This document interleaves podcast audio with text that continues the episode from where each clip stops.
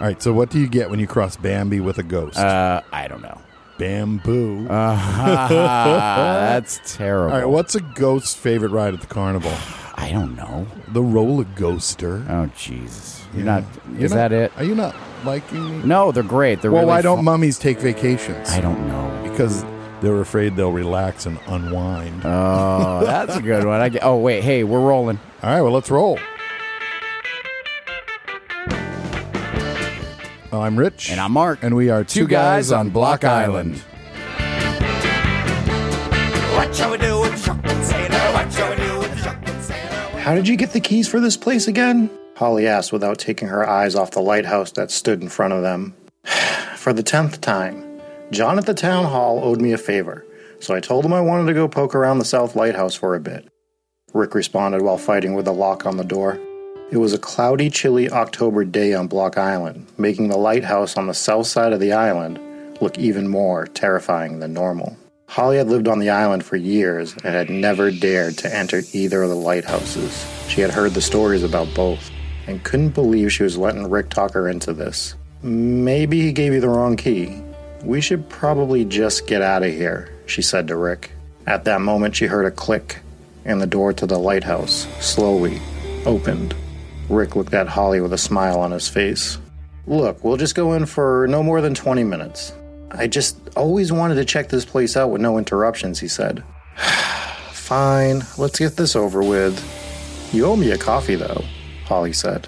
Deal. As they walked into the dark lighthouse, Holly started remembering the stories surrounding the place. As the legend went, a woman named Maggie was staying with her husband, who was the keeper of the lighthouse. The talk around the island was that the marriage was pretty rocky, and the couple was always arguing. One day, the husband, in a state of shock, was screaming for help. When people showed up, Maggie lay dead at the end of the staircase with a broken neck. He said she did it to herself, but the courts would see it differently, and he would serve a life sentence for murder. After this, the island wouldn't be able to keep a lightkeeper for very long. Items moving, beds shaking, and even being locked out of the building would send them running. Holly shivered a bit as she used her iPhone flashlight to look around the place. She picked up a photo on a table and stared at it. At that moment, she thought she heard a whisper. Rick, is that you? She said. Did you say something? I'm upstairs. You gotta come up and see some of this stuff, Rick said excitedly. Holly put the photo down and began to walk towards the stairs. Out of nowhere, her head began to pound. She rubbed her forehead as she put a foot on the first step. Push him, she heard whispered into her ear. She let out a gasp. Rick, we should get out of here now. Just a few more minutes, he responded as he walked to the stairs to meet her. As Holly finished climbing the stairs, she heard the voice once again. This time it said, Do it. Rick approached her with something in his hands held up proudly. Hey, Holly, check this. He was cut off mid sentence as Holly had pushed him as hard as she could. She didn't know what was happening. She felt like she had no control. Her eyes were now following Rick as he fell backwards down the stairs with terror in his eyes. All while, the sound of a female laughing rang out faintly in the distance. I'm Rob Coakley, and this is Hometown Ghost Stories, Block Island, Rhode Island.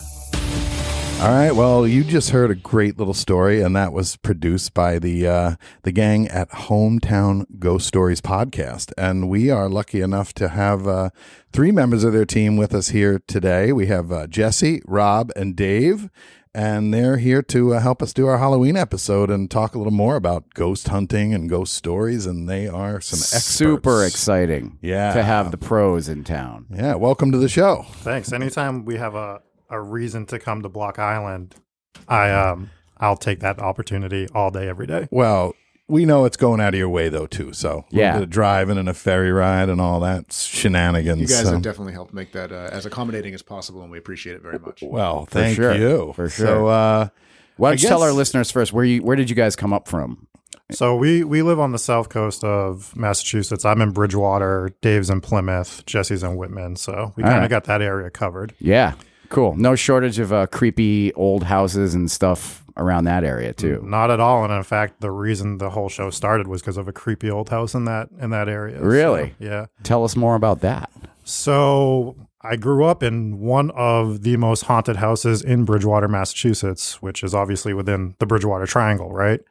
Um, the story behind that house is in 1949, a man went went missing from the from the property.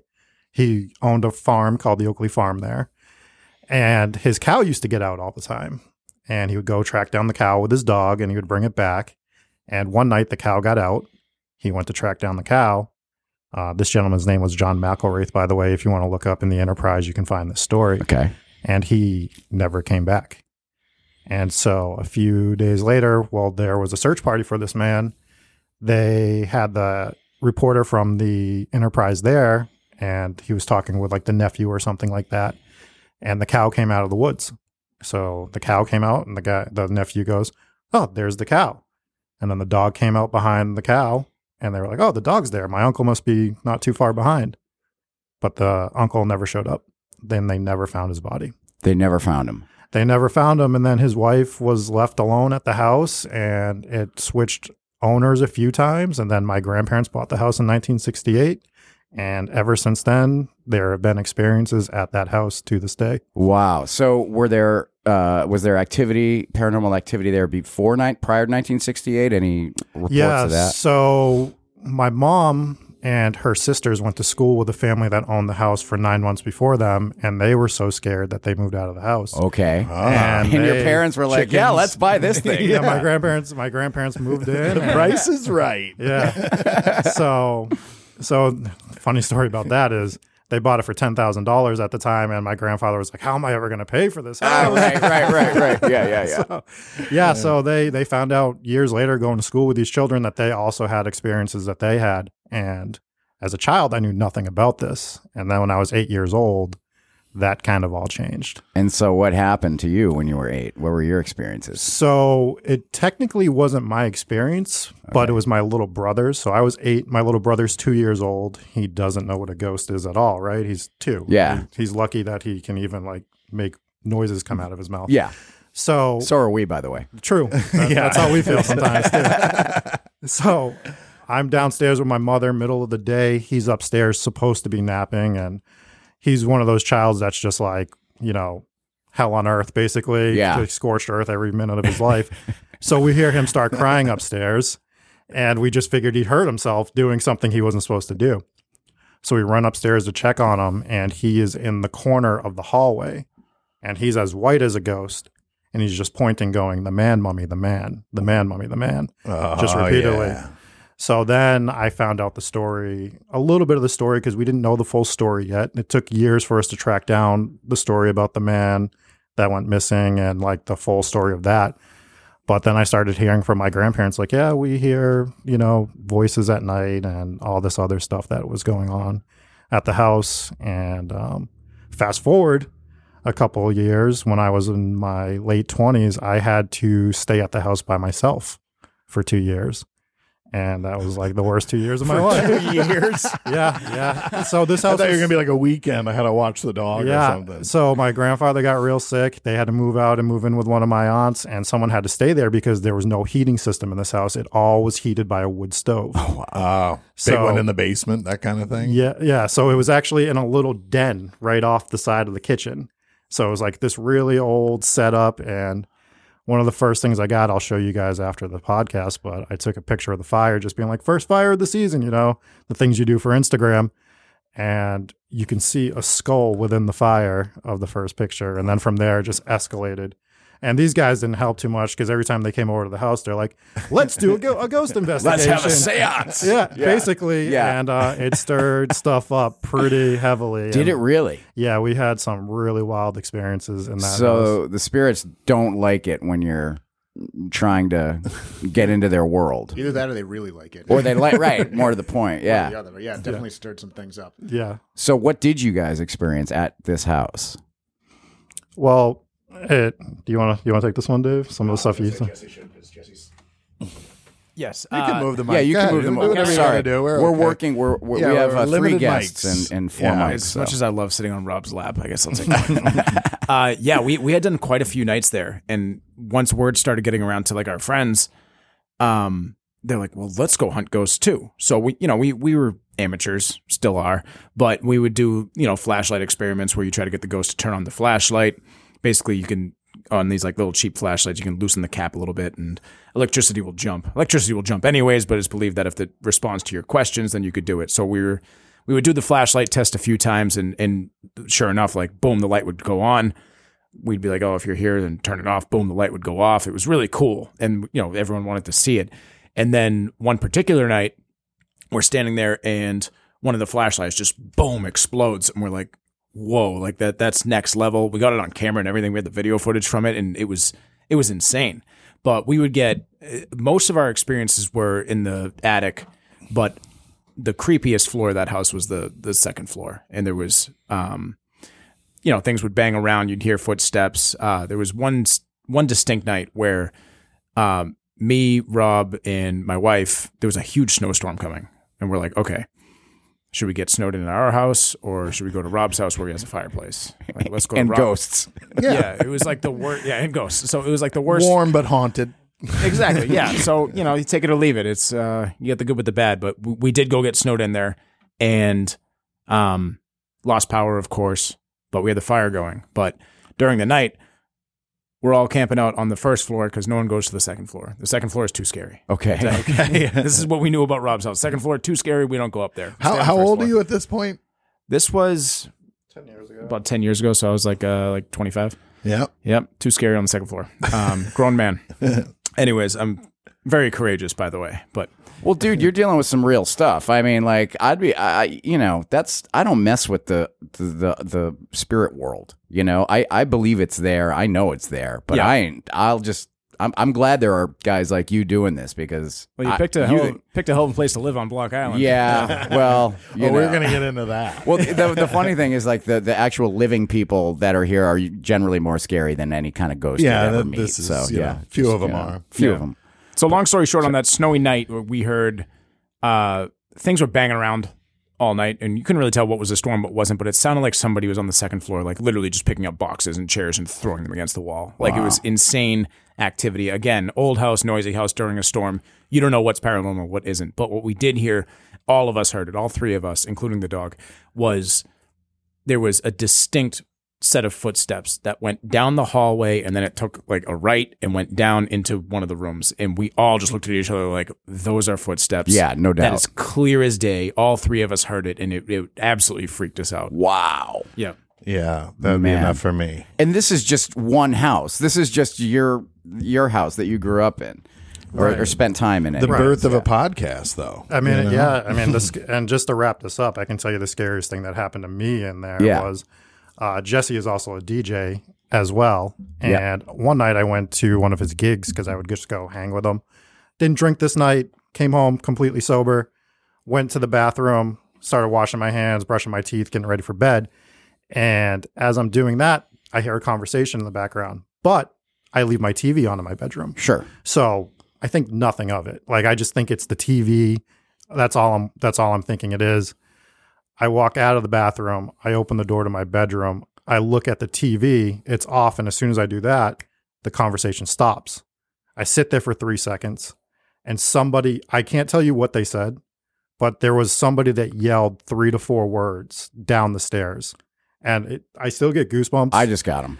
still thinking of this story. It, I was, and I didn't know what to do. I like laid in bed. I'm like, do I leave? Where do I go? It's 1.30 in the morning now. Literally paralyzed with fear. Yeah. So I was like, it was a terrifying night. I didn't sleep that night. And then uh, nothing happened the rest of the night. But since then, we have sold the house and we did our first episode on this house. And I got a message a few months after we aired it.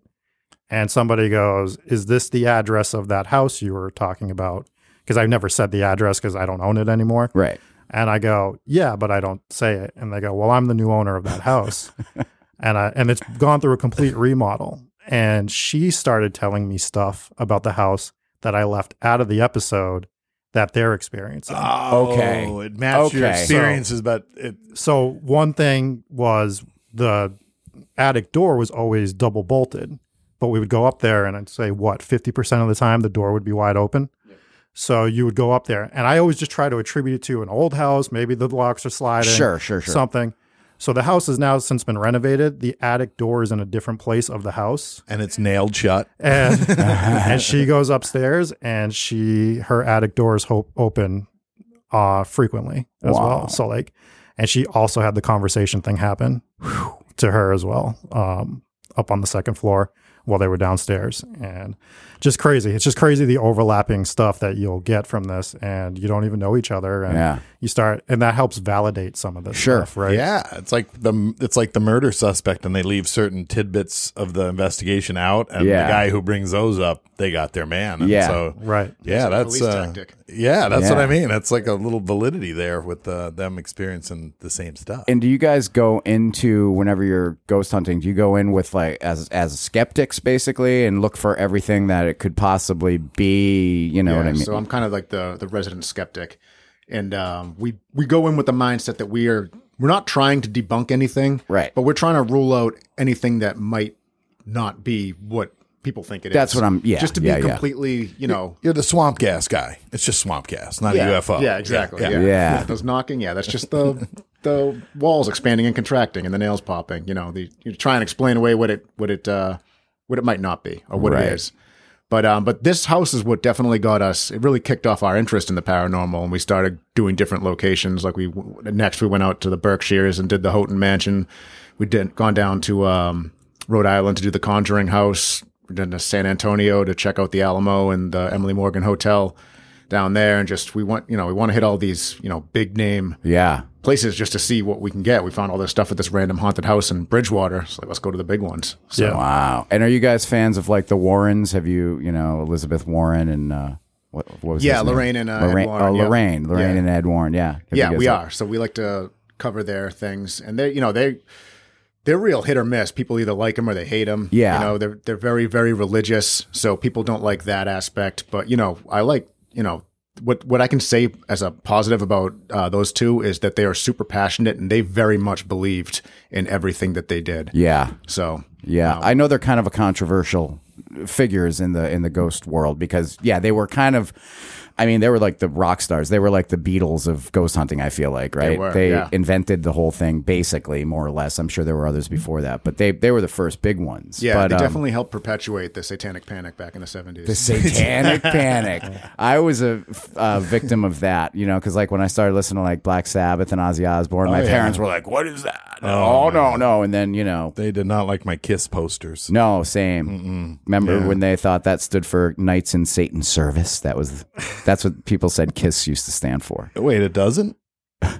No, I hate to break it to you. all right, they're I'll- just I'll they're, okay. they're just a couple of Jewish dudes in makeup. Yeah, really. yeah. pretty good at it. They're good at it. Anyway, sorry, we get off track sometimes. We love to. It's part of the fun. Did you? Oh, who was up? You? Um, No, Me? Oh, I- so let's go to. Um, so you you came to Block Island and gathered some info, lighthouses, and talked about things. Mm-hmm. Was that your first time ever to Block Island, or had you visited Block Island before as just touristy guest? So I actually came over here to work about three years ago, maybe somewhere in that time frame. Wait, you say, you worked look- out here? You look I- familiar. I worked out here for about a week and a half on two separate occasions. I came out. You guys have a um, you guys have a new fiber line coming in for some internet service. Supposedly, Oh. allegedly. Yeah, I I did a lot of the initial surveying for that.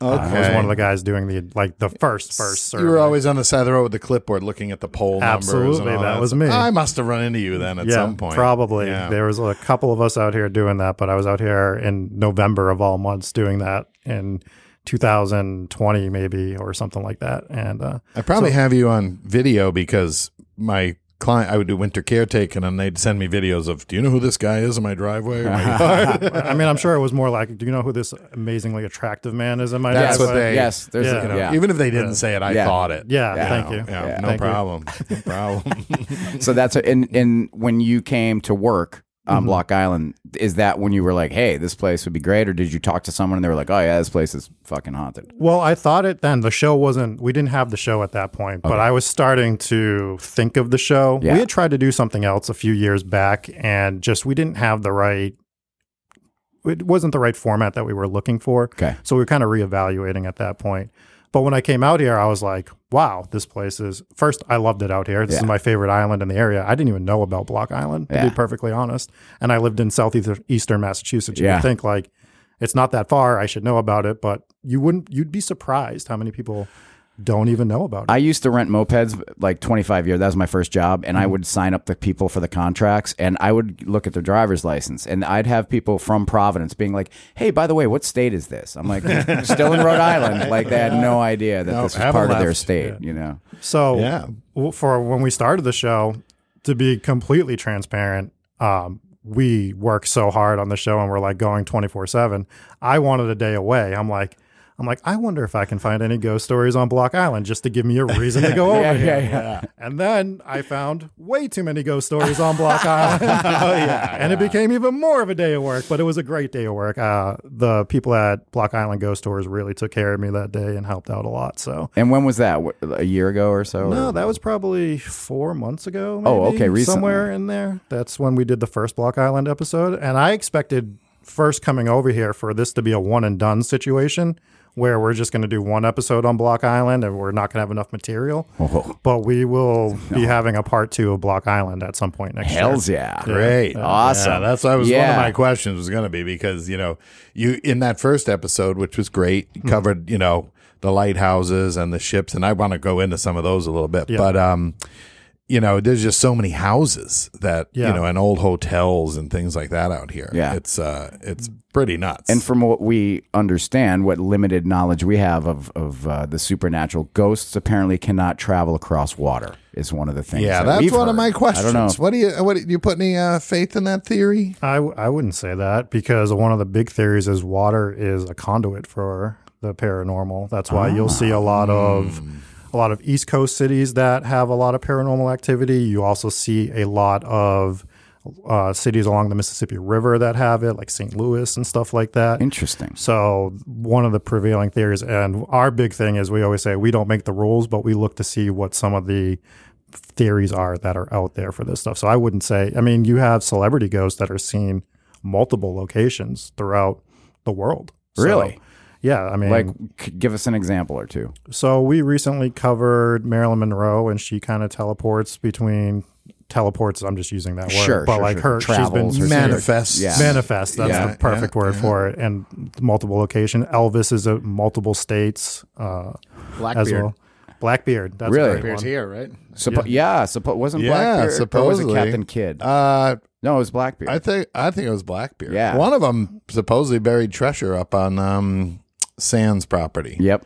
and they they came out. The treasure hunters came out looking for it. But Really? Yeah, they were way off. I know where it is. Yeah, dude, you're just Yeah. just waiting. Just it's dry. As soon as the pond dries up a little more, I don't want to get wet. You know, it's underwater. So, you know. I'll help you.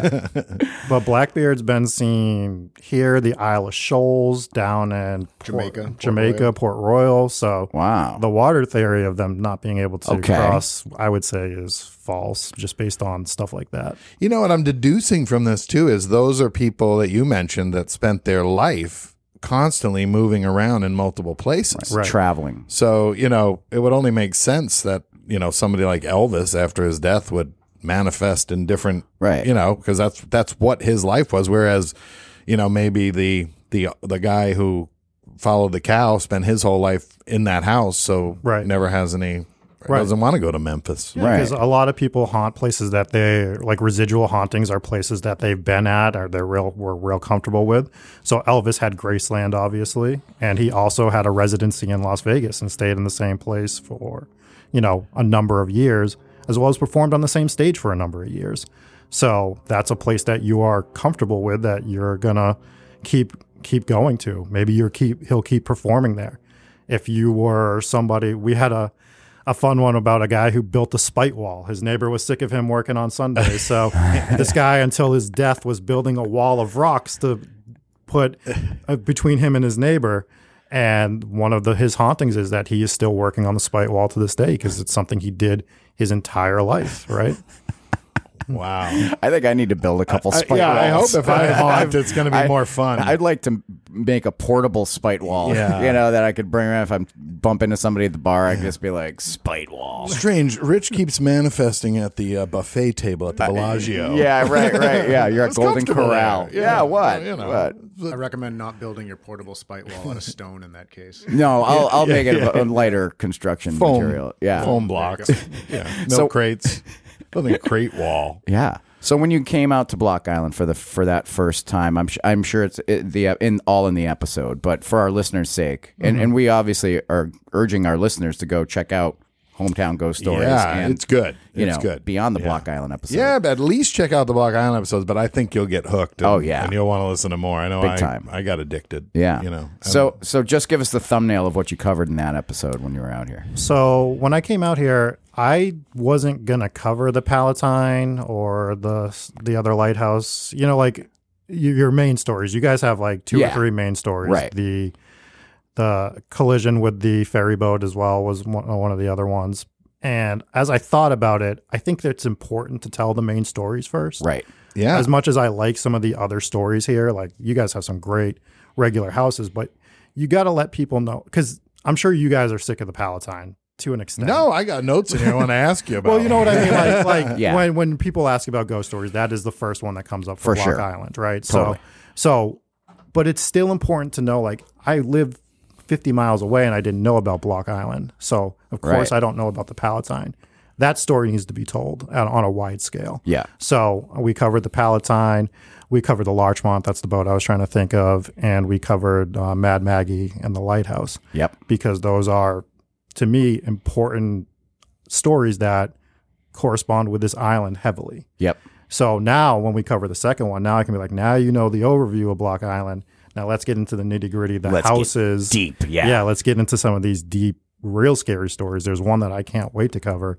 We'll tease that a little bit, but uh, Yeah. yeah, um, yeah, they they showed me a really good house, and I can't wait to tell that tale. Oh, yeah. So when you did the episode, you covered um, the Southeast Lighthouse, and the story was Mad Maggie. Right. How'd you like that story? That was uh, So it, it's a good story. Um, it I couldn't really validate it. You know what Right, I mean right. with with facts, which isn't something you can always do, especially with something from the 18 or 1900s. well, and you you talked about that. You guys talked about that on the podcast. That you know, a, a record keeping wasn't all that great, and I had a theory that I jotted down here. I wonder if there was a time where people were so afraid of being accused of being a witch or stuff like that that they would just hold those stories in because God forbid I'd say that I'm seeing people that aren't really there. Next thing you know, you're swinging in a tree. Well, Yeah. it's still stigmatized to this day. So, like back when you're talking about these time frames where they were worried about being accused of a witch, it's almost the same problem, just to a much lesser degree. There are scientists that don't want to study it because they're afraid of, you know, being discredited. You know, no scientist wants to be the guy who's known for looking Yeah. at the paranormal. And the same thing for like UFOs and stuff like that. So people don't really, if they or if an adult sees a ghost, they don't always want to talk about it because they're afraid they're going to look like a lunatic. Right. So it's kind of the same theory, right? Just on a much smaller scale. And if we could just tell them that it isn't the ghost story that makes you a lunatic, yeah, yeah, it's yeah. you. It's just you. Maybe I let uh, let somebody smarter deliver that story, and then Yeah. it'll be on. Then it, that is funny too because you get a certain person tells a story, and everybody's like, yeah, yeah, whatever, whatever, and then somebody else of a different caliber in the in that society tells it, and like, really, Yeah. you know, all of a sudden it's validated by the teller. You know, I mean, and that I find that to be kind of funny too. It's like the guy who's just puts on a doctor coat and tells you, okay, drop your pants, we're going to do this, and sure, but he's not a doctor, but because he's wearing the coat, Right. you believe him. Yeah, I mean, you got me that one time. I was like, dude, you're not. Wait a minute. This is Yeah. n- no, No. yeah, no. you do not see this name tag. It says doctor. It says Rich. doctor. Yeah. Yeah. I'm a doctor You're too. a Dr. Westchester, That's so- right. yeah. Yeah, you can tell anybody you're a doctor. I played a doctor in a lip sync band for Prince. Did you? Yeah, the doctor on the keyboard. Oh, the keyboard guy. Yeah, that was he was my favorite. I wore the scrubs. And like- so we digress. Um. Anyway, yeah. Uh. What was the question? I had a good one. Um. And then I lost it because you started talking about. Well, I can and- go if you Okay, still- go. If you think about your I will. question. All right. So then you you touched on the Larchmont, and that's the story where you know they you know landed at the North Light. Um, the the kid knocking on the door, or whatever. I heard he knocked on the door when they opened the door. That he said, "There's more coming." Right. And um, but they, you know, that. Now I got lost. Where was I? Let me look at my notes. Um, Oh, you touched on the tossing dogs down the stairs in the lighthouse. Yeah. So that uh, has people actually told you that, or is that just folklore? Because that sounds like it must be the spirits of the people because they stacked the bodies in the lighthouse for a while. Wait, back it up. What's the Larchmont? The Larchmont was the one. Was that the ferry? So the Larchmont was the ferry that collided with the Harry Knowlton. Okay. and basically the conditions for that night they shouldn't have been they shouldn't have been um, on the waters that night. Yeah. and they left it up to the captain who was a very young captain at the time on if he was going to do it or not. And we're talking 19 the 1910s where people were like well i got to do this or i'm going to get fired. You know what i mean? So like Yeah. like they're like yeah it's up to you and he was probably like uh, i know what that means i need Yeah. to i need to sail this boat Probably a boat full of very important people who could afford steamship passage. You Right. know, and Yeah. You don't want to let them down. Right, You know, right. They got to catch a train or something next. Yeah. So Yeah, so they they went out in this awful, cold, terrible. I think it was in February, which, as we know, not the greatest time to be on the water around No. here. And they got into this collision in the middle of the night with another boat called the Harry Knowlton, and it like basically ripped through the side of the ship. There, they tried to get lifeboat boats for the people to get to land. Sometime the next morning, a few of these ship, a few of these lifeboats rolled up, and the people that survived were using dead bodies as a shield for the wind. so, like, they would it- they were almost like frozen together, Yeah. like making a shield. And you you know, the, the number of people that survived us was minuscule based on how many people were on the ship. It, it was like real little, and so there's been ghost reportings ever since then. Like like you said, they stacked the bodies in the lighthouse before getting figuring out what to even do with them at that point. Right, because the ground's frozen. Can't bury them. right. Tough. So it was a tough scene for everybody. And that kid showed up on shore, whether he did it on the shore or knocked on a lighthouse. He said, "There's more coming. There's more coming," and then he drops dead right there in front of everybody. and then the bodies just keep washing on shore. keep shore. washing on shore know. for the next several months, probably. Yeah, and I heard, you know, for history purposes, they would all bring. They brought down the um like the seaweed carts. So the farmers here would use seaweed carts to load seaweed off the beach. So they set up their horses with the seaweed carts and just started piling the bodies onto the seaweed carts, and the horse would drag them up to the lighthouse. And so, what's been seen from from that? Uh, uh, in it's in the lighthouse. The uh, most of the Most of the hauntings Activity. is in that north lighthouse, but on the beach, people have heard uh, more coming, more coming. uh, Really? whispered like lightly throughout there. Um, as you alluded to, people's dogs. There's multiple stories of dogs just being thrown down the stairs of that lighthouse, and what I find different about that, it's like, well, why would one of these ghosts be doing that? And it seems more demonic sort of activity than anything. So, yeah. so, but we don't know if that's the case or not. That's one of the questions I wanted to ask you. Is have you guys run in, into? uh, First of all, you know, I'm assuming that the difference between a demon and a ghost is one's a malevolent force. Um, but but it, have you guys run into any demonic activity? We've uh, located a few different locations where there's alleged to be demons. So the difference between a demon and a ghost is a demon is has never been has never walked the earth in human form. Okay, right, right. So they are typically like religious based, and they are exactly what you said, malevolent Yeah. entities. Um, but like I said, the difference is that they were never human. and possibly centuries old from the beginning of time. We don't know where they come from or, or what they are necessarily. They're just pure evil. Exactly. So that's that's what they are. Um, But a ghost could be a bad ghost too, right? Certainly, I mean, yeah. they could be mischievous, maybe, and they think they're being funny, but meanwhile, it scares the shit out of you. Yeah. Or they could be angry, as we've heard in some stories, you know, Right. and they're just Yeah. pissed off. It could be, yes. Yeah. So that's like your poltergeist. Typically, your um, poltergeist is German for pesky ghost. So um, those are typically your, uh, you know, like pesky ones that play pranks and whatnot. Yeah. Uh, knock and throw things around, but they can also be angry and malevolent. Also, Yeah. Yeah. Like And I, it. I guess if you didn't like a dog when you were alive, you don't want one coming up when you're peacefully haunting the top floor of a lighthouse, you know? Maybe. Yeah. Maybe the dog's like just not well trained and, and you know, Yeah. Yeah. I for the, would. for the most part with poltergeists, they typically are they don't harm people like they'll they'll move stuff they'll throw stuff they'll make knocks i don't Yeah. think they're chucking dogs downstairs so Right. that could be something more demonic And have you guys run into any of what you We've- might think is demonic activity? we've I, I don't think we, I, I could say we've experienced it firsthand. We've experienced things that in, in locations that are certainly questionable. Like we went to the the house in Rhode Island. Actually, the the, the Conjuring movie was based Right. off of, and there's supposed to be something demonic there. And for most of the night, I mean, like there was a big group of people there, so it was kind of hard to really lock down what noises are coming from what because the house is a million years old, and you hear, you know, if you're in the attic, you can hear people in the basement. It's, Yeah. it's so the walls and floors are so thin. But at one point in the investigation, um, we were live streaming it, and Dave was in the basement by himself, and our wonderful brother Andrew typed out some ancient Latin things in the comments, and Dave, not knowing what it says, read it out loud, and all of a sudden, all of the equipment started going crazy. And we're like, oh, that was probably a bad idea. So- really? Well, it depends how you look at it. Yeah. It was a good idea for us to hear the story. and then in uh, Middleborough, we investigated the Oliver house, and I I wouldn't say anything demonic is there, but Rob had gotten scratched inside that house, so um, and it was a, a clear red mark on him. We don't know where it came from. He doesn't remember scratching himself. We got it on camera, so we don't know.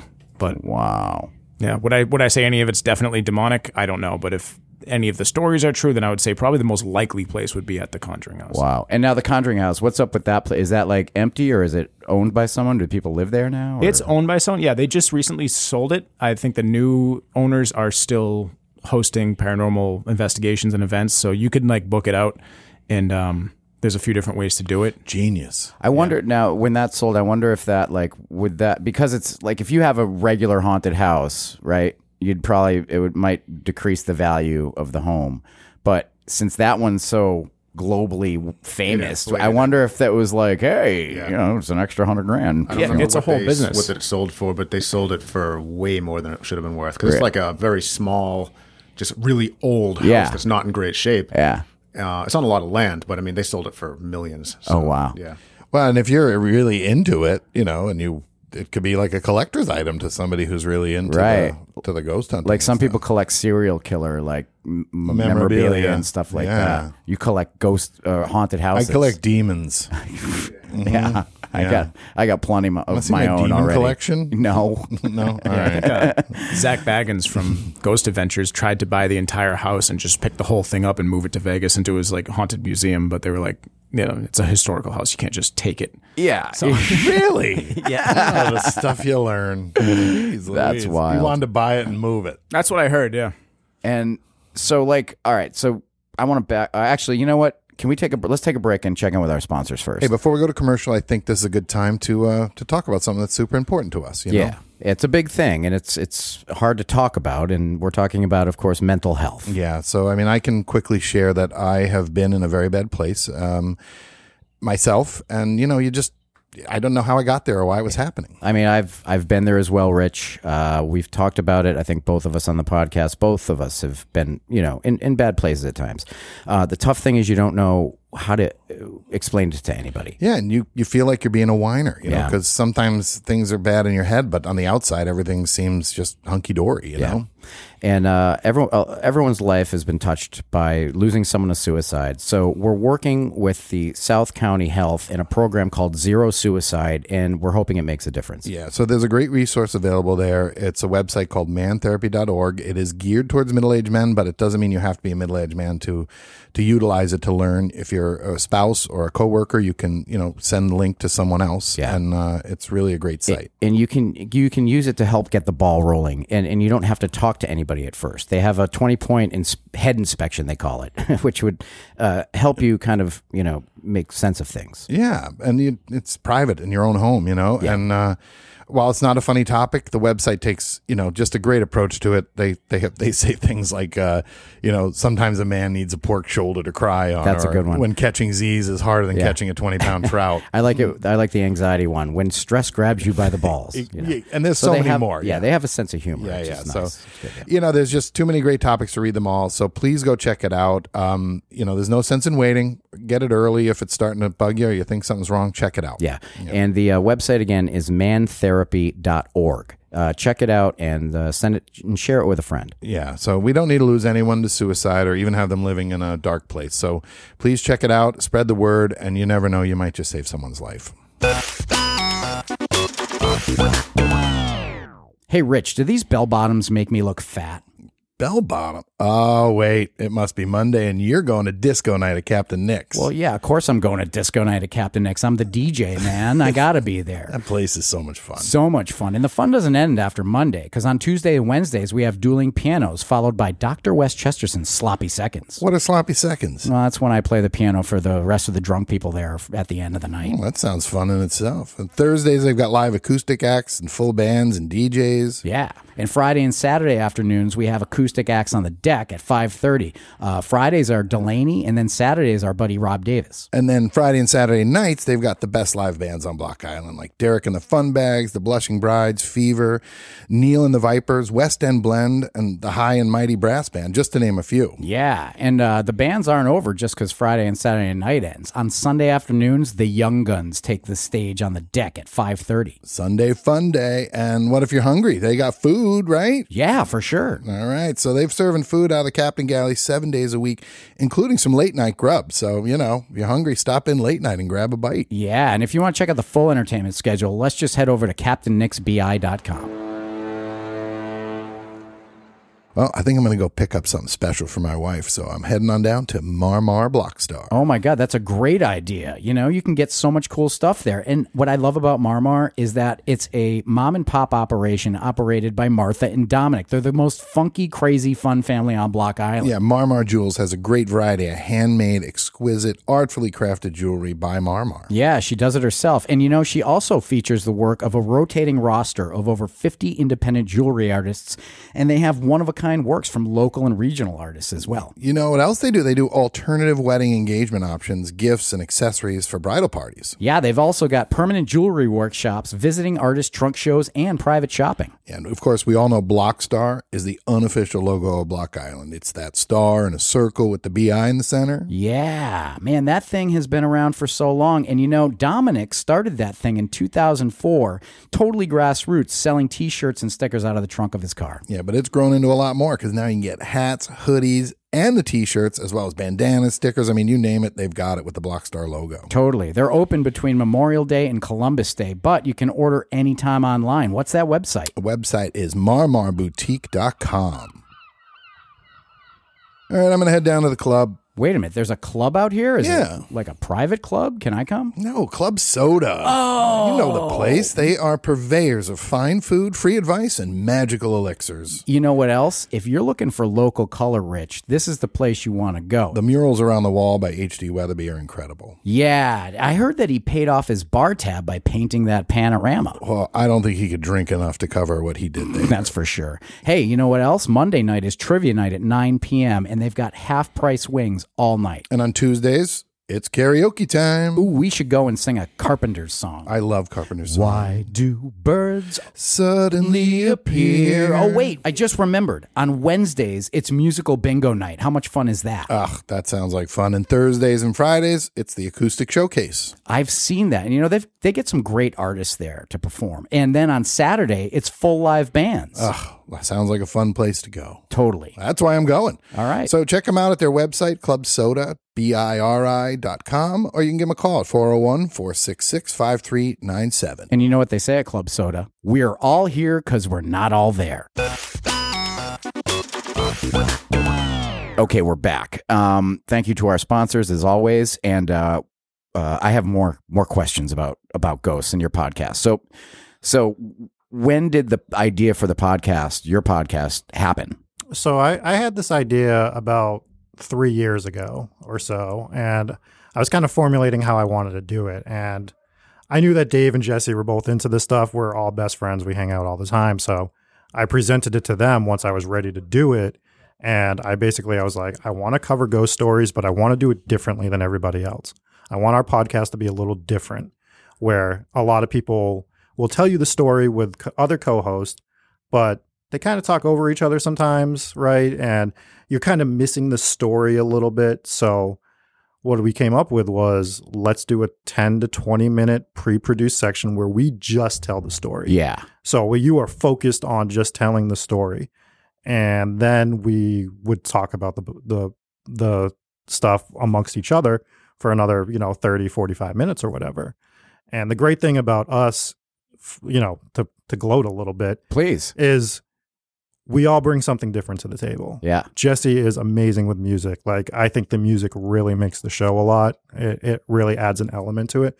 So he has produced this show and made music for the show that just like encapsulates what we're trying to present for that opening section. That They- just quick interruption. Sure. I when I was when I listen to your podcast, I do notice the music. It's Yeah. definitely uh it's definitely a great job and it makes a difference. You know, you can definitely tell. I, I like it. Thank you. And we're gonna have to nerd out later on some music stuff. we'll get, and so, are you the also the um, the tech guy on the? Do you do all the um, production and yeah, the Rob. Rob didn't give me nearly enough credit. So yeah, please talk about yourself now. yeah, I do the I do like the audio production. So I make the music and then uh, handle audio production. That, but we all evenly put in on video production. So each week it's someone's week, Gotcha. right? So Yeah. um, you know, I'll do the the pre-produced video section, do the audio. But yeah, we do that, and then I do like the graphic design stuff as well. And and so when you guys drop, when did you drop your first episode? When did you? It was uh November of last year. November October last year. thirtieth, Was it okay? day before Halloween last year. We wanted it was we made it a point to get at least one in before Halloween. Yeah. Yeah. In theory, we should have started it at least at the beginning of October, but you know, Yeah. it had to start somewhere. So. We had a similar start to our podcast too. We were like, you know, COVID kind of messed everything up, and uh, we started late. But yeah, we were like, let's get something. Yeah, out. we ended up starting. So we do a, ours is seasonal, as you know. And we ended up. I think our first one was in September. yeah, we do a yeah. podcast all about Block Island. The first episodes after the summer's over. Yeah, right So, after you know, summer ended, Whatever. yeah, But we just went for it. You know. yeah, and then So I, I think that's not bad though. I'm actually glad we started when we started um, because it gave us time to build up for the next season, right? So we could find what our voice was going to be. yeah, And just like to expand upon like what people do, Dave came up with the idea to start writing that opening ghost story okay, where we take a three minute section, around three minutes or so, and we compile some of the actual ghost stories and we just form our own. yeah, So it's a it's a work of fiction, but it includes elements of the of the location, yeah, and that's the, what you guys heard at the beginning of this episode, and that's what we do for every location now going forward. That's how we started to kind of hook Uh-huh. you in, and then we tell you the history of the place and the hauntings and all that stuff. cool. So you're the you write you write craft the story basically. Is that, that We each do our own. you each do your own? We each do our own Okay. every week, but it was kind of my idea to get that first like initial um like hook. Yeah. Rob- as Rob said. And how much pre work did you do getting like the idea? How long did it take you like from the second you were who and who said who was like, "Hey, I got an idea, let's do a podcast." And then so Rob after from the initial idea after you approached everybody else, how long until you guys like how much work did you guys put in getting the format down and and doing all that? So I would say it probably took us a good 12 episodes maybe around there before we actually got our, our format down down. I mean, it's there's elements. If you go listen to the first episode from Bridgewater, it's there. Yeah. I have trouble going back and listening to that I episode. know what you're saying. Yeah, yeah, right? yeah. Like, but it, but you still have the story there. The elements are there, and then we do our show live too. So that we have that pre-produced section. We go live on YouTube every Tuesday night at nine o'clock Yep. and we have loyal people that come and they're in the chat just adding questions to it. It, it helps tell the narrative a little bit more Yeah. because maybe they'll ask a question and maybe we forgot something that we wanted to add and somebody will bring it up in the chat. Yeah. So there's a lot of elements that we've added to that. And I think going live is another way that we're just different than a lot of these other paranormal podcasts. Not saying we're better or worse, just saying to me, the two big things are be different and have good quality stuff. Right. Have good sound quality, Totally. which is like you guys have. You guys have great sound quality. How many how many podcasts do you listen to? Oh, they're shit. That that's just so Dog shit. Yeah. It sounds like they're like talking through a tin, you know, Right. tin can. half Right. the time. so Hey, you can say whatever you want. yeah. So like to me, those are the two most important things. And then if you can get that locked down, the next thing is just being consistent. Yeah. And once you do all that, everything will, will flow the way it's supposed to, in my opinion. Yeah. No, No, th- I that's a think good. We accidentally did that. Right. Yeah, we found a very similar, I think. Yeah, although Mark Path, has, you know. al- he's always a stickler for quality sound. You Right, know, right. in the beginning, I was almost like, yeah, whatever. I've heard so many podcasts; they don't. It doesn't have to sound super, but now I see why, and it is a compliment you get from a lot of people. Yeah. Right. that the, that they call it such a nice, clean sound. You know, Yeah. and I mean that's. uh it's a nice compliment to get, and it's I never would have thought that many people would have noticed it. You know, It absolutely sets it apart. Like because I listen to a lot of podcasts, and I'll listen. I'll listen to the ones that don't have good sound quality. But then when you get one that does have good sound quality and it's like good music production and everything kind of comes together, you're like, oh, this is like a real. I'm listening to a real podcast right Yeah. now. This isn't just some, you know, just nothing podcast. Speaking of which, I, I do apologize that you're using an SM58 while we all have RE20s here. That's why I sat next to Rob so I could use the Electro-Voice. Yeah, yeah, yeah. he did when you were downstairs. He's like, I want, I'm going to be over here near that mic. yeah, yeah. 100%. No, that, but we listened to. I was listening to you guys on the way down, and the, the, there's within five seconds, I was like, "Boom, they're good." Because like, the, Oh, cool. the quality is is flawless. I was like, "All right, these guys know what they're doing. Thank That's a good you. thing." Awesome. Yeah, well, he does. You know. But yeah, you know, you get to take the credit. You're here. So, But as you know, you you guys only met him when you walked in the door. I do my part. I do all the texting back and forth. yeah, but and you gave get us a arranged. vehicle. He hasn't given us a vehicle. I haven't given you no, but I got a big bag of weed later. if You guys smoke weed. that I forget to say that comes with the podcast. All It comes with all being a guest. right. Um, Before you know, it, they're gonna leave with keys to our house. We're gonna try to outdo each other. why not? Yeah. It's Block Island, man. Yeah. so where are we? Can we go back? To, we can go do whatever you want. Yeah, we got plenty of time. So we did the piece in ours on the Palatine, right? Yeah, we did a that little. was the first season. So you guys covered. I had never heard the part about the woman hiding below the decks, and so apparently there's this woman, uh, Mary, who's now is that part of the story, or did you guys throw that one in there? No, no, that's part of the story. And I, again, record keeping, we go back Of course, to that. yeah. But there are several variations of her hiding there and why she was hiding there and what happened to her. So I tried to go with the one that I thought was the most likely in that story, where she was like hiding below and didn't want to come out because she was basically scared or whatever. Yeah, they didn't want to you leave know. her stuff. And In in theory, one of the theories is that the Islanders tricked the ship into crashing. Right. right. to loot it. And Yes. then when they finally decided it was time, unbeknownst to them, this woman never got off the ship. She just stayed hiding and they lit the ship on fire to destroy the evidence or to get rid of it. Right. And you could hear her screaming. We actually did mention that. did in we? Our, in ours. Okay. Yeah. But See, I don't remember that. she had it was the the, the story that we used um, had her refusing to leave the ship. Oh, so they tried to get her right. off, and she wanted to stay with yeah her things. her things, yeah. So like that. you'll find different variations Right. of it, and you find a lot of different variations of these stories throughout. I'm in the middle of covering a castle that was built in the late 1200s, so imagine trying to, you know, scour through those oh, records Oh, jeez. and try to figure out what what's legit and what's not legit and all that. so are you like the research guy? You seem like you're more like the research. Or do you all do? no, research? we we take so we this podcast would not continue if there wasn't three of us. Yeah. because we switch weeks. Okay. So every week, one of us is the one doing the research for the episode, doing the voiceover recording, doing the video production of it. And it probably takes us each 30 to 40 hours to do that. That's what I was going to ask. right for 15 minutes. Right. Right. Because you want to be thorough in your research. You want the sound quality to be good. And then you're doing a video production as well. So it's, it's a lot of work, but it, it's, it adds to the show. Yeah. Like it, it, it, trying to figure out what you can that's real and calling out like, hey, we're not sure this is really what happened Yeah. these this has either verbally been passed down throughout the time or you know um, the sallie house is our big episode so one of our big episodes anyways where that that happened in And what's this house? The what? the sallie house The Sallie House. Where's that? that's in atchison kansas Okay. so that is the story i'll, let, I'll let dave cover yeah, this so- So yeah, so Block Island was Rob's episode that week. That's why he's got all the information on it. The Sallie House happened to be mine. So it was a house that was built by a guy named MC Finney. I don't know how far we want to get into this one, but um, he died shortly after building the house, and his son Charles Finney took over it. And Charles was sort of like a jack of all trades. He was like the town doctor, the town you know lawyer, the town you know everything basically. And um, he would do like small medical procedures from the house. And one day, a woman came with her daughter who was in excruciating pain.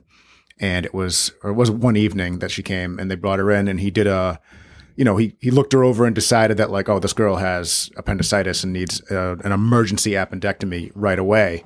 And there was no way to get her to a hospital in time. So he elected to do the surgery in the house. How kind. Yeah. I mean, he, I mean, he, had- thought he was doing the right yeah, thing. Yeah, so he thought it was like this was her best chance of survival. Uh, spoiler alert: it was not. he started. Doing, we don't know that. We do.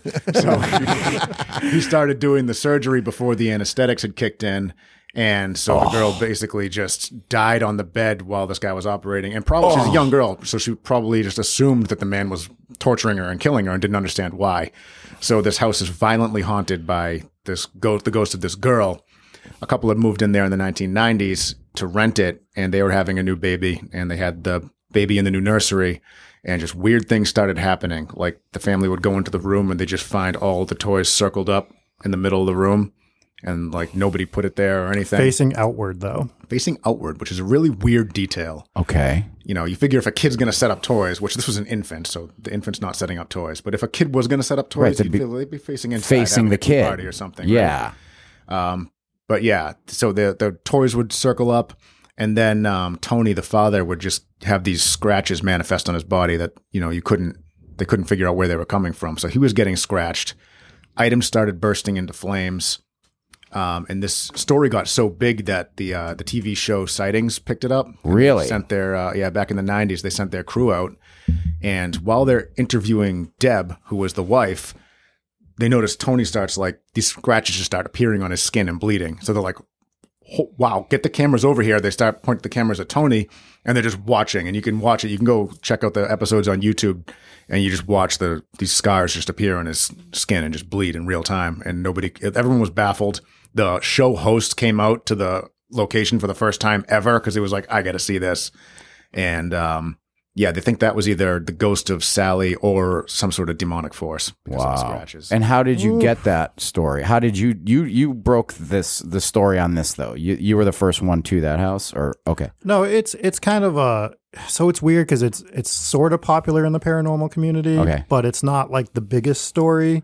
So we we just covered it thoroughly, like we we put it out there, and um, that ended up being one of our bigger episodes. Got you. We even uh, I'm not sure if you guys are familiar with wrestling, but we went on Chris Jericho's podcast to talk about this story as well. Wow. So I brought it up just to point out the fact that that particular story, the record keeping on that is not good because the entire town hall flooded and they lost all the records from before 1910. So it was hard. So again, Yeah. trying to find the actual records of what happened with that little girl, they don't exist because everything is destroyed yet once again.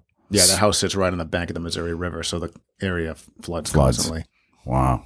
So man. you guys now you're f- ah, the podcast is how when did it just burst? Did it take off immediately as soon as you guys started doing it? Like what was the build? Because it's you you have what your da- average twenty thousand per episode, I think, or something like that. Twenty thousand listeners. Uh, Like forty thousand a month, I think, right around there. Good enough. Yeah. So uh, yeah, probably around ten an episode for Wow. now. Um, and then you get to count in like YouTube and Facebook views and everything. So who knows with views and listens? But Yeah, yeah. downloads is Yeah, all that yeah. matters Yeah, it's all days. Sketchy. it's a tricky one. Yeah. Um, yeah, it didn't take off like right o- right away. Right, it did better than we thought it was going to do right away. yeah.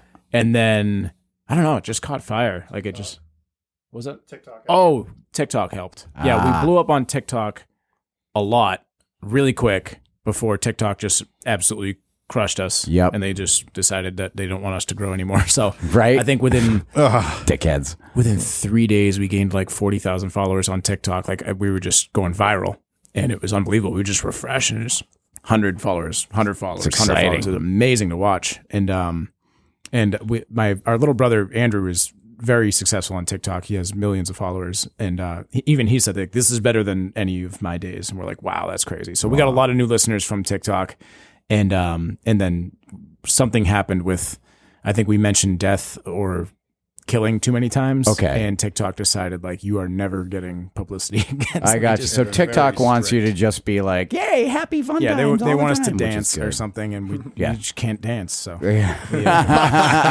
dance, monkey, dance. yeah, Yeah. So the TikTok page is still there, but it, it's just Yeah. it doesn't get the activity anymore. Gotcha. Gotcha. It's Um, funny how they control that stuff. What do they yeah. do? Oh, yeah. No, the internet is not a democracy. Trust. Trust this. Oh, I oh I know. It's certain people pushing certain buttons. Oh, yeah. and a lot of algorithms. yeah. Yeah. Whatever those are.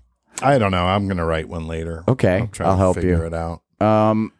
Hey, before uh, I got one more quick thing with the large amount of stuff.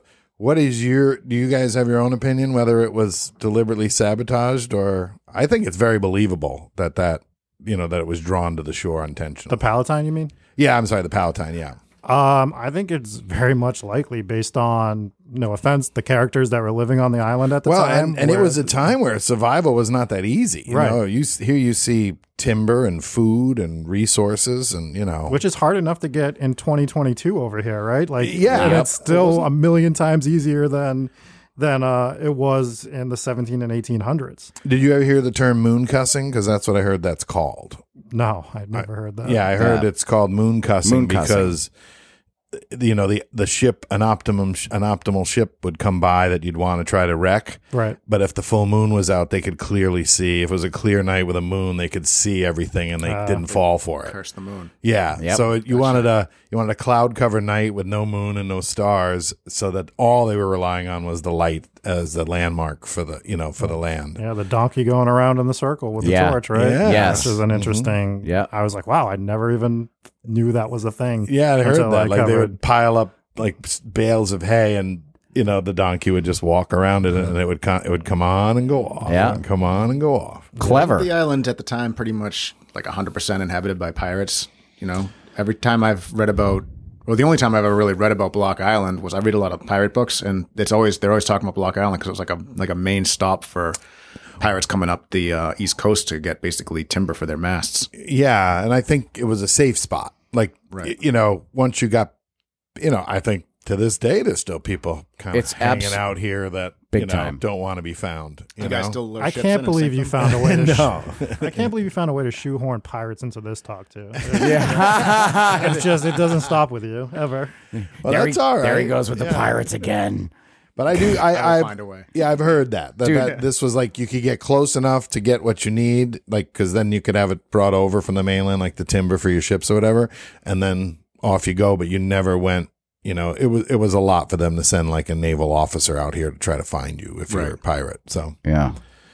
And from what I studied, I don't know. You like pirates? They, I heard there was a lot of uh, kibitzing between government and pirates as far as what was allowed and what wasn't, and Yeah, the they- kind of the they had whole their- they had their contracts with the yeah, the, the whole Yeah. thing started with them, you know, being like, yeah, as long as they're not our ships, you can loot any ships you want because they figured it was kind of like a private army of mercenaries helping yeah, them. basically, yeah, Yeah. go loot the enemy ships. And then they started to figure out that you know, it who gives a shit? Whatever ship it is, we could just take it. You Yeah, know, why would we stop doing this? Yeah. yeah. Yeah.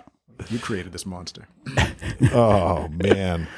Um, have you ever heard of? So, all right, I'm going to tell you a story. So we were given the we I, I've done some acting and some independent film work and stuff, and we were allowed to use the National Hotel and the Spring House Hotel in the off season, so they were completely shut down, and we used an old house over here for some of the cast and crew to stay in, and one of the cast members said that he was sexually assaulted during the night by a ghost. Have you ever heard of such a thing happening? Uh, funny enough, we have we covered a Funny ho- enough, We- now that you mention ghost so rape, so. Are you guys familiar with Ron Artest, the No. basketball player? Yeah. So he claims that he was sexually assaulted by a ghost in a hotel in Oklahoma City. And many NBA teams would stay in this hotel.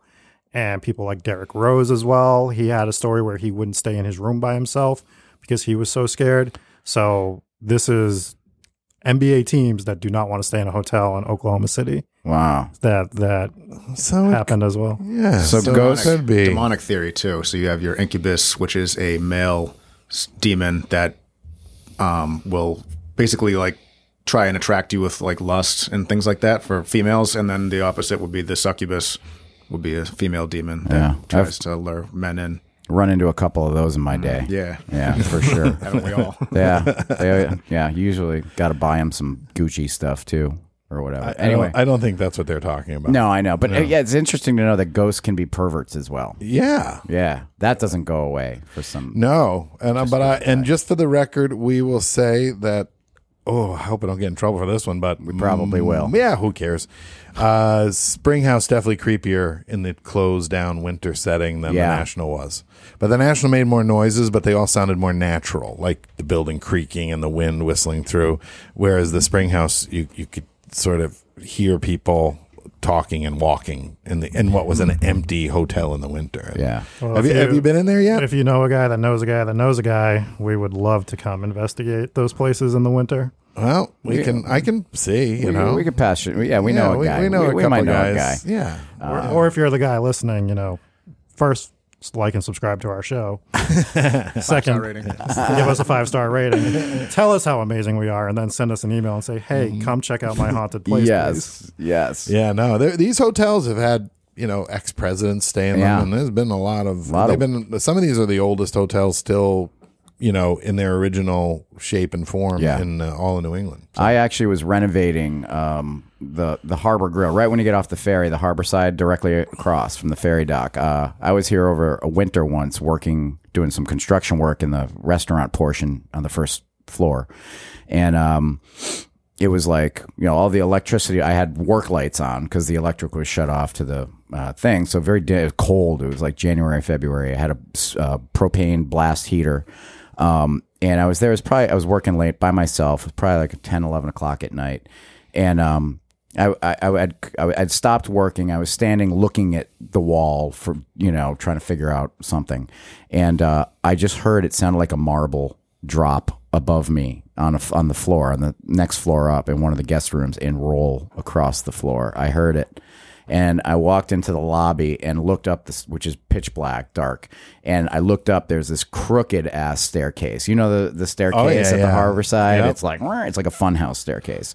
Um, and I looked up and I just stood there and I was just like all the hair on my neck and my arms stood up, and I was like, "Peace, I'm out. I will see you later." I'm, and that was the end of my night. But it was creepy. And again, you know, could have been whatever, something on a, a wind blew and it just rolled, up, you know. But Or do we just convince ourselves of that? I don't know. Either way, I was. Well, a ghost is is residual energy that lingers, right? Yeah. So that's kind of like when you talk about when you get a feeling or something, or when your hair stands up. Yeah. Something is making that hair stand up, right? Yeah. Is it is it a feeling coming from you, or is it residual energy Right. that's left over from who knows what? Like Right. Yeah, and it seems like there's a lot of uh, electricity involved. Like it's almost like static electricity. Yeah. Is there is and you said the wa- one of you said the water's a conduit for electricity, and I mean it is for electricity too. So I mean, do you feel that those play into each other, like 100%, uh, yeah. electrical fields and and auras? Are they all generated by this residual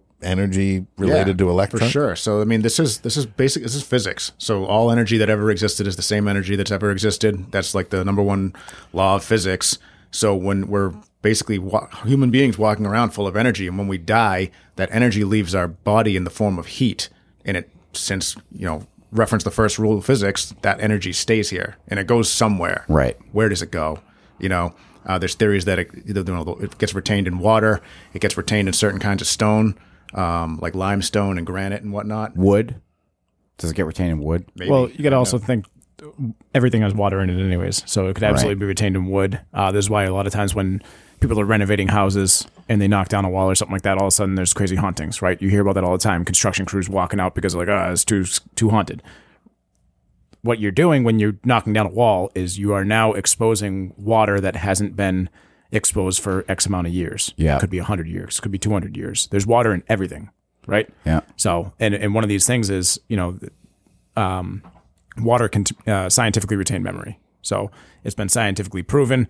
And what you could have when you do is it goes back to the stone tape theory. And I don't know if you've ever heard of No, stone what's tape that? theory.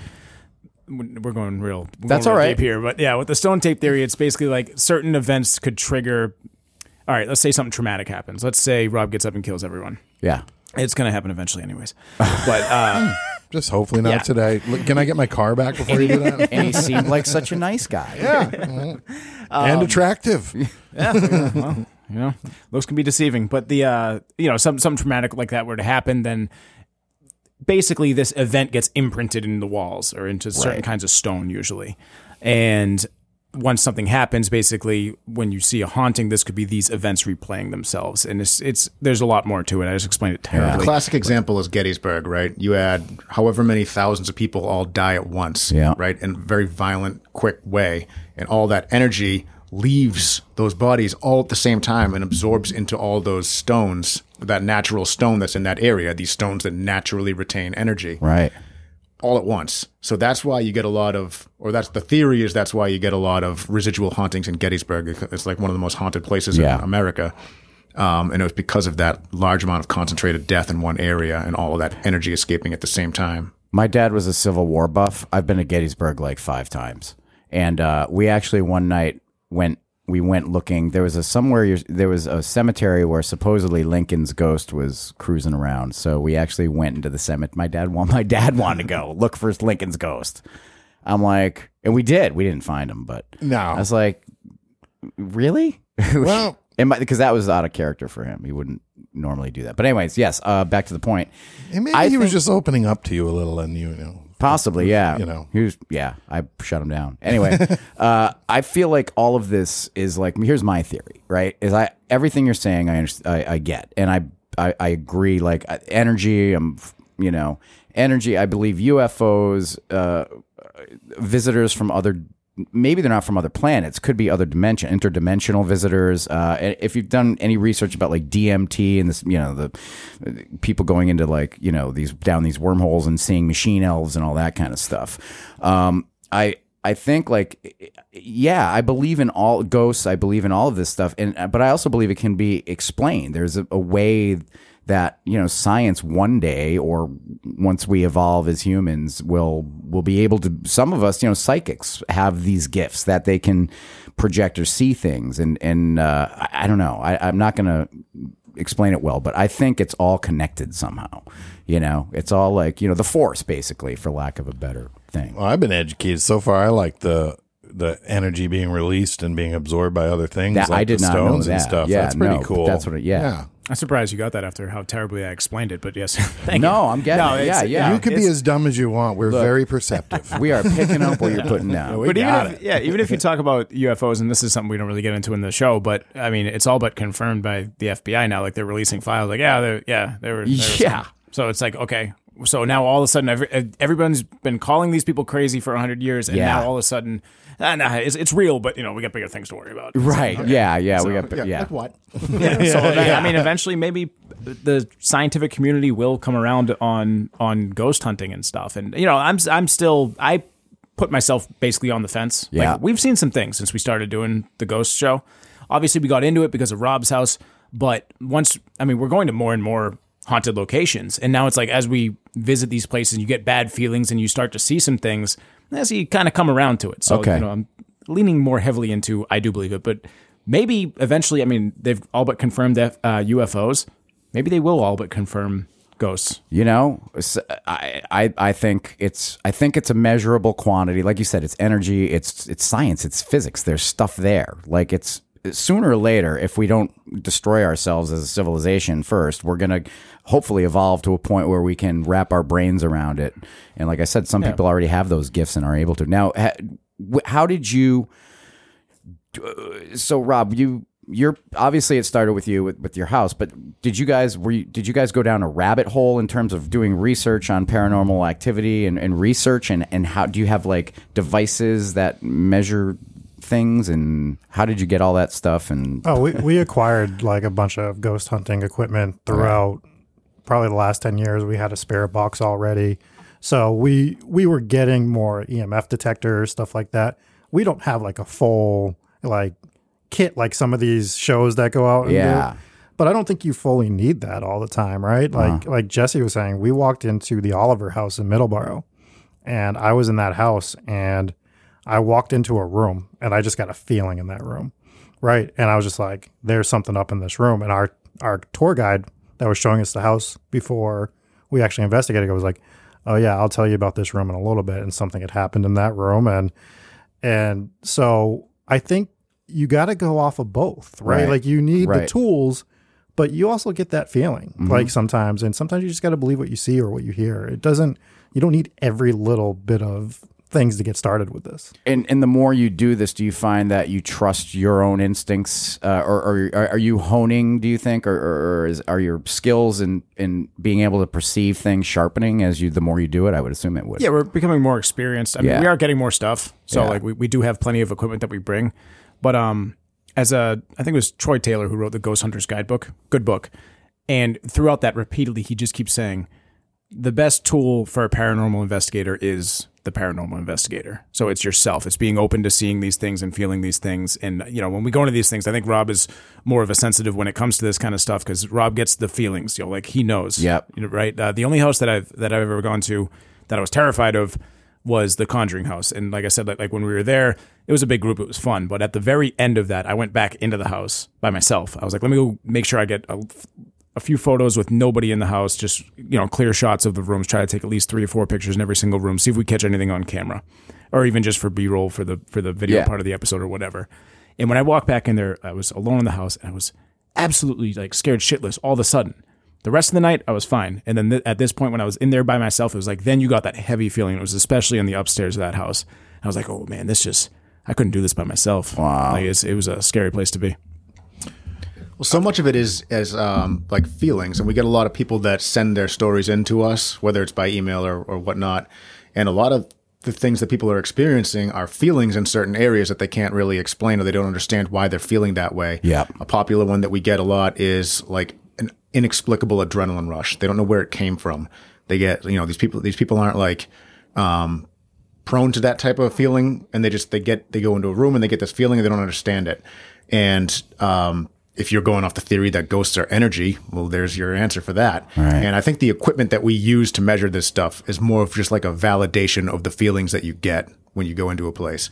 And it's also kind of the reason that I feel like people, you know, their stories aren't really taken seriously. Because if I'm going to tell you a ghost story and say I went into this room and I felt a certain way, you're going to be like, you know, I've seen so many horror movies. When does the good part start? The story. You know, Yeah, it's like, yeah. well, it was, Yeah, it was just a feeling. Yep. Yeah. So wow. Well, and I, I could that makes a lot of sense. Yeah. yeah. And like, how do you describe it? You know, sometimes like like you just said, that's the best description you're gonna get. Yeah. It doesn't have to be. I saw the woman go by and then she pushed me. You know, it's just that you feel aw- house watching. I've got a few winter wa- house watches that I I feel different in that house. Every not different. I feel. Huh? How am I saying this? I have the same feeling every time I go in, but it's different than every other house I go in. And I've mm-hmm. always noticed like one room is always like 10 degrees different temperature. And it's not just from the sun, you know, but there's certain houses and they're very old, you know, and I think that that's, you know, I've Yeah. never had the actual, you know, some guy in a rocking chair talking to me, but you definitely feel, you know, Well, the temperature drop is an interesting one because that's one you see in a lot of haunted cases. Right. Like, why does the temperature drop? Okay. Well, if we're back to the energy thing, you have a possibility of a spirit drawing the energy from the room, and heat is a form of energy. So if you have a spirit drawing the energy out of the room, that might be why you feel a cold spot. Huh. Hmm. A little fun tidbit on that is when we did the Conjuring House, we went to Bathsheba's grave, which is the supposed witch that has something tied with the house, and we were taking temperature readings at the grave, and her grave was what twenty five degrees colder or Yeah, something. it was like no, it was, it was like ten degrees colder, and this is a Every laser surface temperature. Yeah. So like the actual, it wasn't measuring ambient temperature; it was measuring the actual surface temperature of that gravesite. So it was like, it was uh, what was it? November at the time. There, there was like thirty five degrees, thirty five degrees, or sorry, forty five degrees, forty five degrees, thirty five degrees, forty five degrees, and that was on her spot. Which we were like, I don't know what that means, but like that's weird. It's right. freaky. yeah. It was it was something to look at. And then the, uh, another thing that you see in a lot of haunted locations and paranormal investigations and everything is uh, like equipment dying. Right, you see that all the time. All, Yeah. all of a sudden our batteries are dead. This goes back to the same thing where it's Right. Like, uh, it's believed that with um, a spirit, in order to manifest, it has to draw its energy from somewhere. So it might drain the batteries in your video camera. It might drain the batteries in your uh, SB7 spirit box or something, and then all of a sudden you get a haunting. And so it's a it's a great indicator. And we've had this happen at multiple locations with our equipment just dying. Like, damn, we just charged this thing. Why is it dead? Yeah. especially with video cameras. Um, it's it's a great indicator that something is about to happen Uh-huh. because if that means it drew the energy, and it, and it can happen from a person as well. Like all of a sudden, someone might just be exhausted. Yeah. It's like you may have gotten that, um, you know, y- your energy drained from something that's about to manifest. I know some living people that are pretty good at doing that to yeah, you too. suck like the just- energy out of me. Yeah, talking to him at the bar, you're like, oh god, not again. Nice. Uh huh. Yes, I heard about your new car. and then all of a sudden you have a ghost. Right. now, do you experience many? Uh, I'm jumping all over the place, but I'm back to Block Island. The there are still homes here that have the death room. Are you familiar with the death room and what the death room is? yeah, yeah. So- the so- Oliver House had that as well. Wi- sort of. Okay. Yeah. and I find there's a few of them out here still have them, and I, Block Island has always like lagged behind. In I'm thinking like long after sm- larger towns and cities started to form morgues where they could take the bodies, Block Island probably was still putting Graham on the attic. you Are know? we in the death room? Haha, no. Not even yet. even scarier. This used to be the old band room at Captain Nick's where all the bands stayed. So it's probably even more possessed by other kinds of things. No. Um, Typically, the death room is it's like this. It's almost like a vertical little staircase and a, not a very big door. You Yeah. know, now there's storage, of course, but you know, uh, I wonder if the attic door that kept opening was a, a death room at one point. in time. I mean, I guess you didn't have to have a death room at the time, but it was just where you put somebody, the attic, you know, till the ground thawed out and you could bury him. Right. yeah. I mean, definitely a possibility for for that house. yeah. So would people die in the death room, or would that just be where you keep the body after death? No, that'd be, and I'm not even using. Maybe I'm not using the right term, but that would be. So you, someone dies in February, no, no heavy equipment at the time to jackhammer into the ground, and you know, if you were a religious belief, they would store the body, and it would freeze up there because there was no heat. Right. So basically, it was like a natural freezer, and they would freeze, and then when the ground would become warm enough, you would put them in the If ground. that's where the stigma for addicts being so scary came from. It might You be. I wonder Possible. if general addicts at some point in time was used. It's a strange word. Got to find out the origin of the Yeah. word attic. Mm. Yeah. Rob, do you have hmm. an attic in your house? I do. Oh, maybe we can. Uh, once Dave finally goes, you can store him up there for the winter months. Yeah, if you're gonna try that, go with a small, you know, lighter guy. than- Yeah. than me. You I, wouldn't I want actually plan on like propping him outside in the winter as, as a scarecrow type deal. Dress him like a pirate first, though. Yeah. There we go. Yeah. Make him a little bit happy. in Yeah. Yeah. Yeah. Yeah, that's perfect. You know. Um, Well, let's before we wrap up because Okay. we're getting near that Yeah. time. Are you allowed to talk about this potential that you're going to be doing something with television? Do you want to talk about? Um, Can you? Yeah, so say anything? it's it's very early stages, but we are starting to talk about doing some sort of television. We say television and like because we're all old and we remember what television is, but it could be streaming, Streaming you know, show. Yeah, yeah, yeah. You know, Test it on the internet first, and if it picks up, yeah, we're we're in, we're in talks for it, so that might be it. Might take a little bit, but you Wow. might see us popping up on some of your stuff. Wow. Before we go, the one thing I would want to touch on is I'm sure you guys, you know, you're not a paranormal show, and I'm sure people are listening to this very skeptical, skeptically, skeptically. You know, words, words. Sometimes I don't, I don't Eh, use they them. got so that That's okay. skepticality going. Yeah. yeah. on. They got a lot of skepticality. I don't know, man. and I think it's fair, and I think you should be. What I think you need to do as a skeptic, though, is you need to just be open to listening, because you can learn so much about a place just based on just based on the ghost story. You can find out so much history about where you're from. I'm sure uh, on the Block Island ghost tours, not only are you learning ghost stories, you're learning about the history of the island Yes, along with it. So. I mean, just open your mind a little bit if you're not into it, and just listen to some people because you'll learn a lot about a place just by listening to the ghost stories. Yeah. I, I like it. I mean, I'm definitely open, and uh, this has been so cool. Yeah, and it's I, been I really thank- cool. Thank you guys for being open to coming and chatting with us today, because this is like one of the cooler episodes. Yeah, this is really cool. Appreciate it very much. and much. it's also nice to hang out with some podcast dudes that like are rock stars that that are making it. yeah. you Hold know? on, let me get out my wallet. Yeah, yeah, um, yeah, yeah. Well, let do us a favor before we plug us and say goodbye to this episode. Uh, which one of you speak up? Tell us a little bit about your not not a little bit, but just how Remind can, they- how everyone can they the name find of the you? podcast. What Just do you do? You know, plug your you stuff. streaming live and stuff like that. Sure. If you type in "hometown ghost stories" on any of your podcast platforms, we'll pop right up. Um, you are. It's a mandatory thing that you give us a five star review and tell us how great we are. We love to read that. But we're also on YouTube. If you want to watch a live version of the show, you can see us actually.